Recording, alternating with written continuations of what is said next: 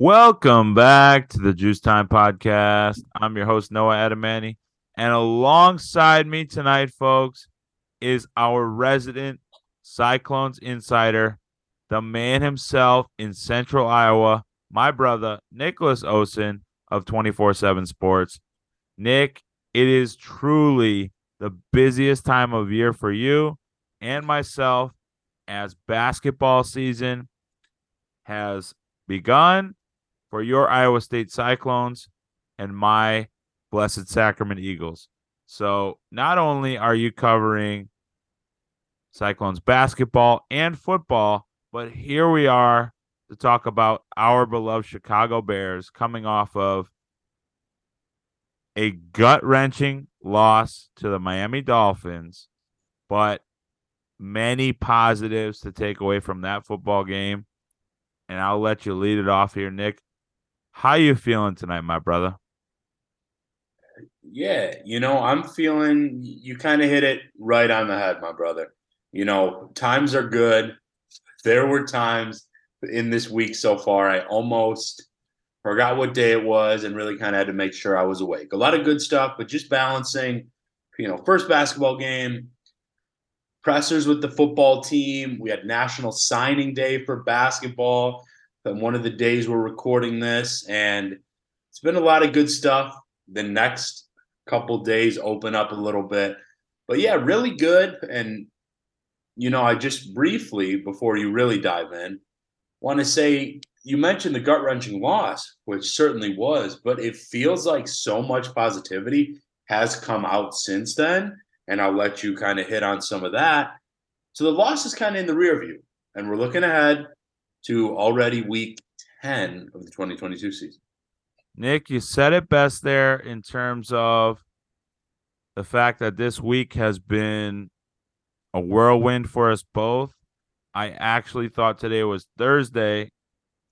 As we're recording this, it's Wednesday night. And the loss is still hurting me, but we always look ahead to the next week. We've got a division rival in the Detroit Lions coming off of an impressive win against the lowly Green Bay Packers.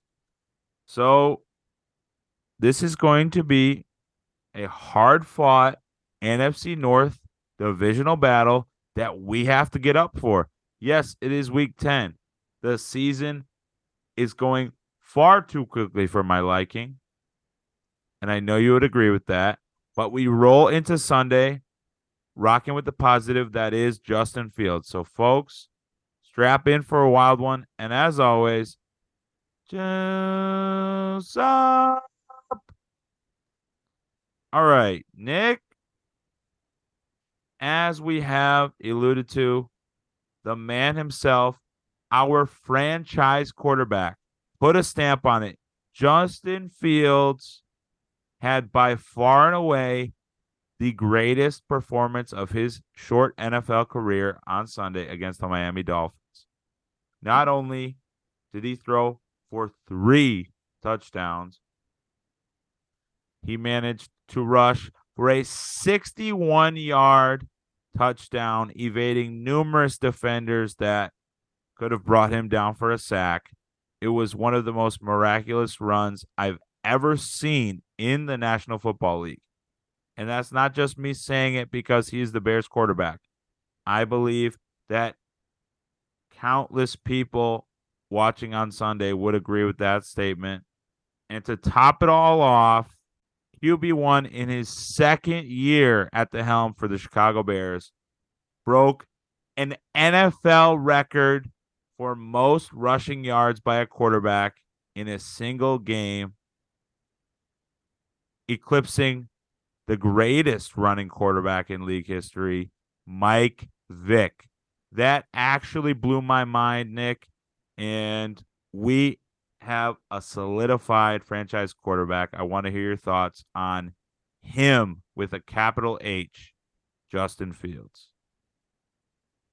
Oh man. Uh you know, I want to say first off, the the touchdown run, and it was incredible, but I would argue it wasn't his best touchdown run that he's had in his career. And in fact, I don't believe it was the most impressive run he had in that game. I think it was a third and eight or third and nine, and the way he was just kind of able to essentially escape pressure and pick up a major first down. To me, of course, the touchdown was amazing, and it's something we will certainly continue to watch and enjoy. But you know, I think that he's starting to kind of feel that pressure. Fields is not holding on to the ball as long, which is kind of speaking more to how high on him that, you know, I've really been since he was so good at Ohio State.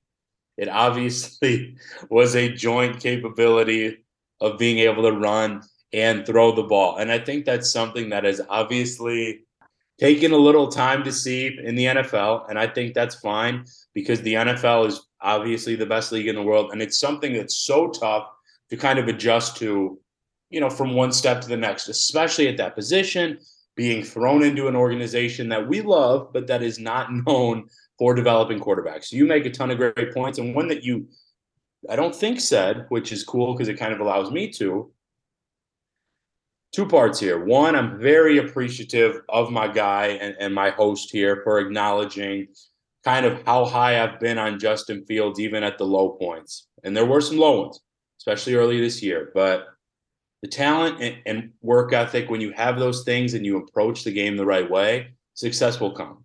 I believe he does that. And part two is Justin Fields is the NFC Offensive Player of the Week.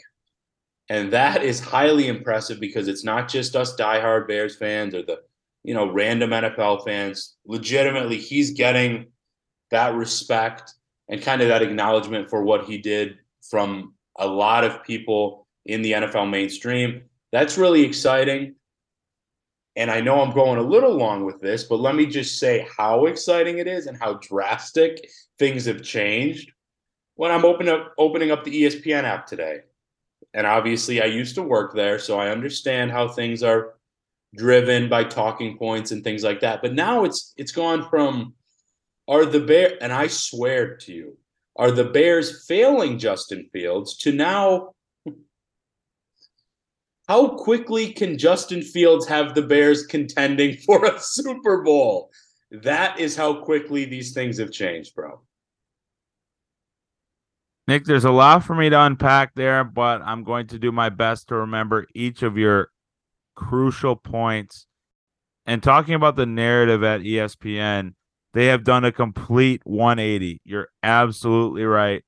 There are countless talking heads on each morning show at the network who are showing astronomical amounts of love to Justin Fields when just a few short months ago they were saying, is Justin Fields the guy in Chicago? We had those same questions, but we always put forth faith in him week in and week out. What I noticed in this performance against the Miami Dolphins and in the last couple weeks is that his poor decision making has gone down considerably. And I think that is in part due to the play calling that Luke Getsy is putting out on the field and not putting Justin Fields in a position to throw an interception. He's throwing far less picks and more touchdowns in that end zone. Justin Fields, over the last month, has shown tremendous growth as a quarterback.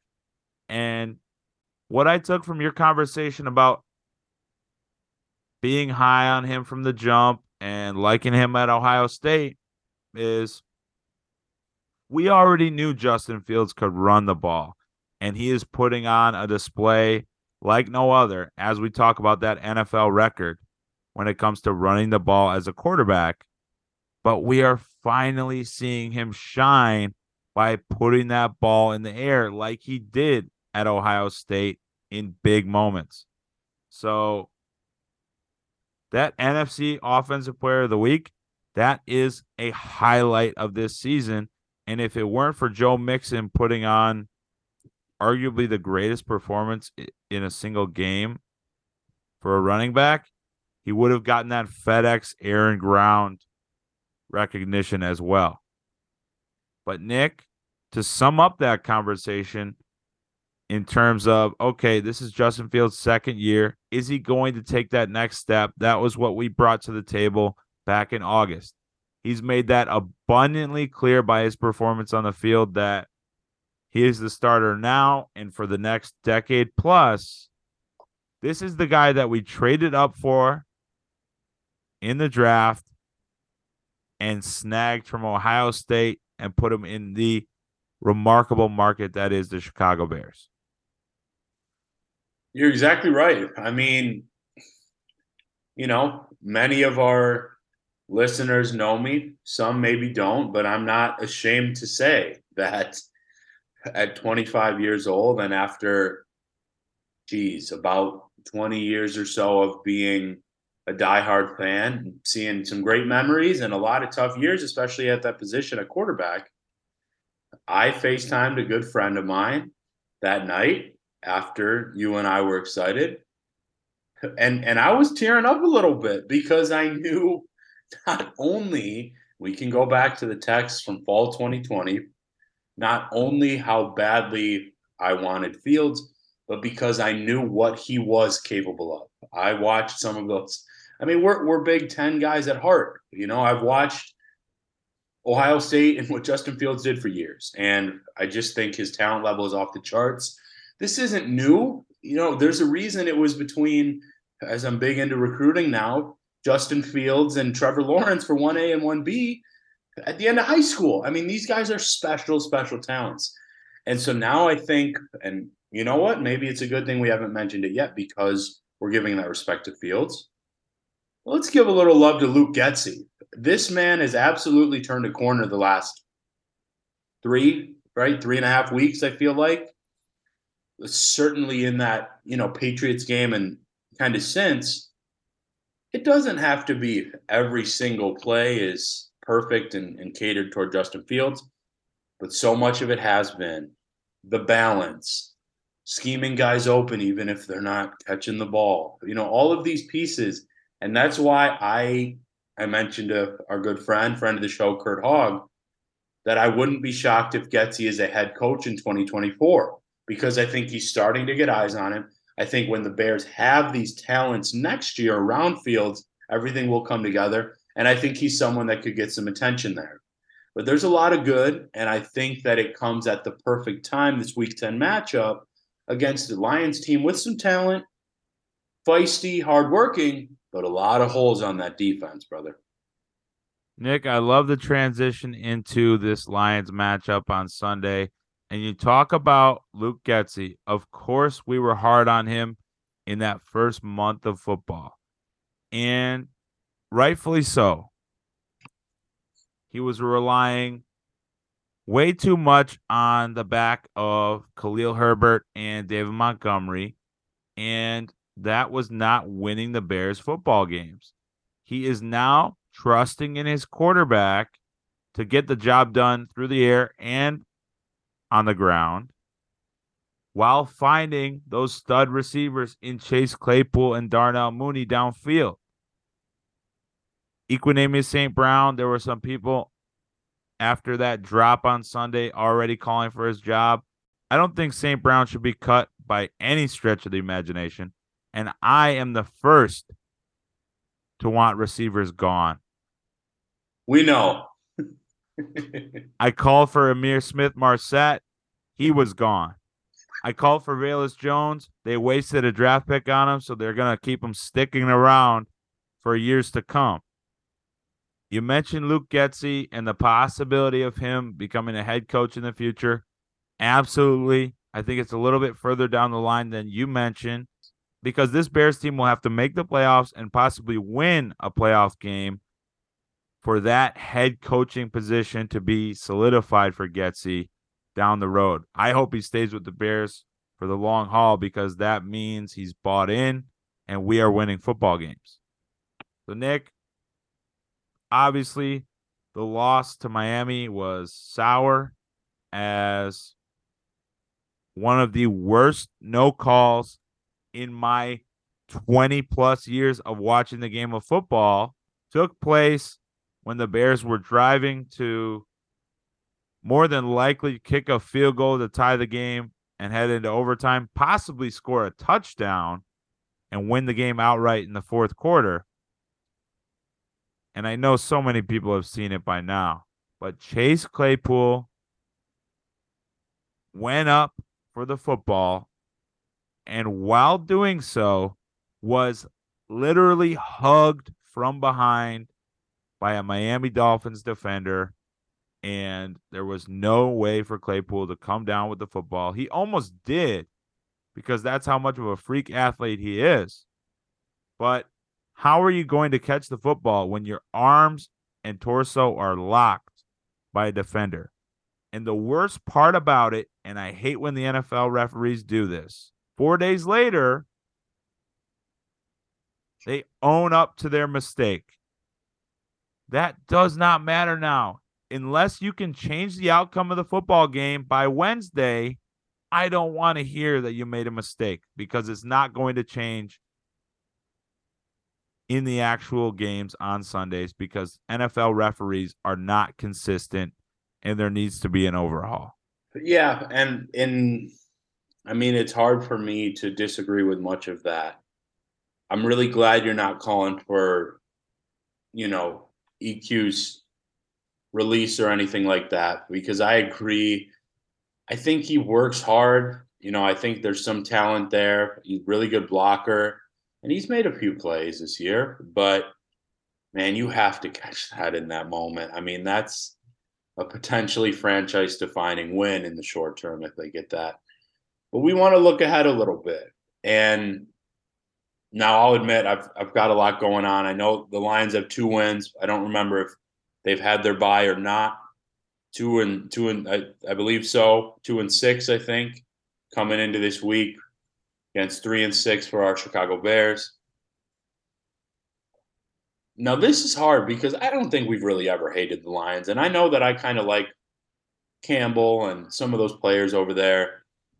But man, on top of our disdain for the Packers, that win came at a perfect time for the Lions because, of course, they're going to be hungry. They always are. But they got a tough, hard fought, emotional victory that went down to the last couple minutes against Aaron Rodgers, which is still not the easiest thing to do. And now, kind of the opposite for the Bears. They will be about as pissed off as possible after they got disrespected yet again by the referees.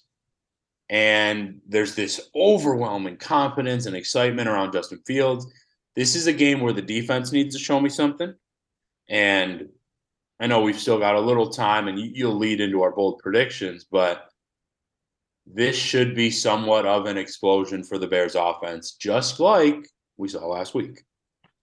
Nick, that is a perfect introduction into Sunday's matchup against the Lions. I was elated to see them beat the Green Bay Packers last week. I think that offense in Green Bay has completely fallen apart and I'm just waiting for 12 to hang up those cleats. But you talk about the Detroit Lions, and yes, I would say the reason we don't hate that franchise is because we go into every season and schedule two wins on the board every time we go up against the Lions. And that is one bit of credit that I will give to Matt Nagy in his tenure as the head coach of the Chicago Bears. He always made it a priority to beat the Lions and did so almost every time they matched up. And I hope that trend continues with Matt Eberflus at the helm. And I certainly believe the Bears will win Sunday. You mention it best. This team will be hungrier than they have been in a long time because they haven't tasted victory in essentially a month at this point aside from the New England Patriots game. Justin Fields and this offense is rolling on a stretch that we truly couldn't have imagined. This offense is playing its best football possibly since the Jay Cutler era, maybe the 2018 Bears that made the playoffs had this type of buzz on offense. But Justin Fields has hit his stride. He's only going to progress with those wide receivers. I think Chase Claypool gets more involved consistently throughout the game. He had a couple receptions early on Sunday that didn't amount to a whole lot in terms of impacting the game. I think he has a larger imprint on Sunday against the Detroit Lions. The Lions are known to put up points, but just like the Bears, I think they have a mediocre at best defense. Aidan Hutchinson is a spectacular pass rusher, but has had a quiet rookie season. And I am rolling into our bold predictions here, Nick. I think we have to temper our expectations in terms of Justin Fields. He's still going to have a fantastic outing, but I'm going to bring those stats down just a titch. He will throw two touchdowns. I very well see Khalil Herbert and David Montgomery becoming more involved as they went by the wayside against the Dolphins. To go along with those two touchdowns, I will say Justin Fields eclipses 100 rushing yards once again to keep the streak going and putting the league on notice that this is one of the best dual threat quarterbacks that the league has to offer. Yeah, I think you make a lot of great points. You know, as things have kind of been flowing so well, we're close out of time here. I feel I'm going to give you two quick ones. My my bold prediction for the defense is lukewarm. I'll say they force two turnovers for the Bears. That Chicago does. And the offensive bold prediction is hot. I will say that. I don't even know what the over under is, but I think that Chicago, it's disappointing if they can't put up a lot of points, especially against this Lions team. We've seen momentum really three weeks in a row offensively, two and a half, three weeks. Count them. Four rushing touchdowns for the Bears. Fields throws for over 200 yards, but does not have a passing touchdown. He gets two on the ground. Montgomery, Herbert each get one. Bears win around that 31 22 range. Nick, I absolutely love that bold prediction offensively. The Bears are going to win solely based on the ground game, and I'm all for it because this is hard nosed NFC North Chicago Bears football. Justin Fields almost 200 yards rushing last week. Get those running backs involved. Khalil Herbert hasn't done much in a couple weeks. I think he bursts against the Detroit Lions. And for me, Nick, defensively, I think the Bears have to put some pressure on Jared Goff because the Lions' offense is honestly nothing to sneeze at. When they are clicking, they've got a solid one-two punch in the run game with Jamaal Williams and D'Andre Swift. I think Jamaal Williams could be a starter on essentially any team in the league. But D'Andre Swift is a young talent that the Lions have stuck with despite many mistakes in his early years. And Amon-Ra St. Brown is going against his brother, so he's going to do his best to put on a show and call for the ball from Jared Goff. So my defensive bowl prediction is at least three sacks on QB number 16, former Super Bowl quarterback with the LA Rams. And rounding out the show here, Nick, I've got the Bears putting up sweetness type numbers 34 to a Lions 21. Very similar numbers for us both.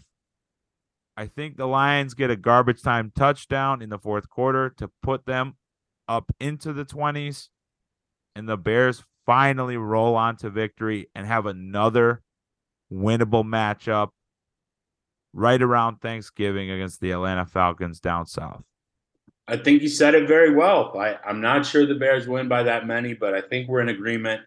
As big of homers as we are, this needs to be and should be a game the Bears win to show that further development in Justin Fields, as well as the coaching staff. But it sure is fun to be talking about this team And we may have some fun news for our dedicated listeners coming up soon. Nick, I absolutely love the teaser there. And I will say this, folks if the Bears do not win on Sunday, I will have a very challenging time watching this team moving forward. I will still do it any given Sunday. But good Lord, you have to beat the Detroit Lions. I don't care where it is, when it is. You have to put them in the dirt, folks. So thank you for tuning in. And as always, Juice Up, bear down forever.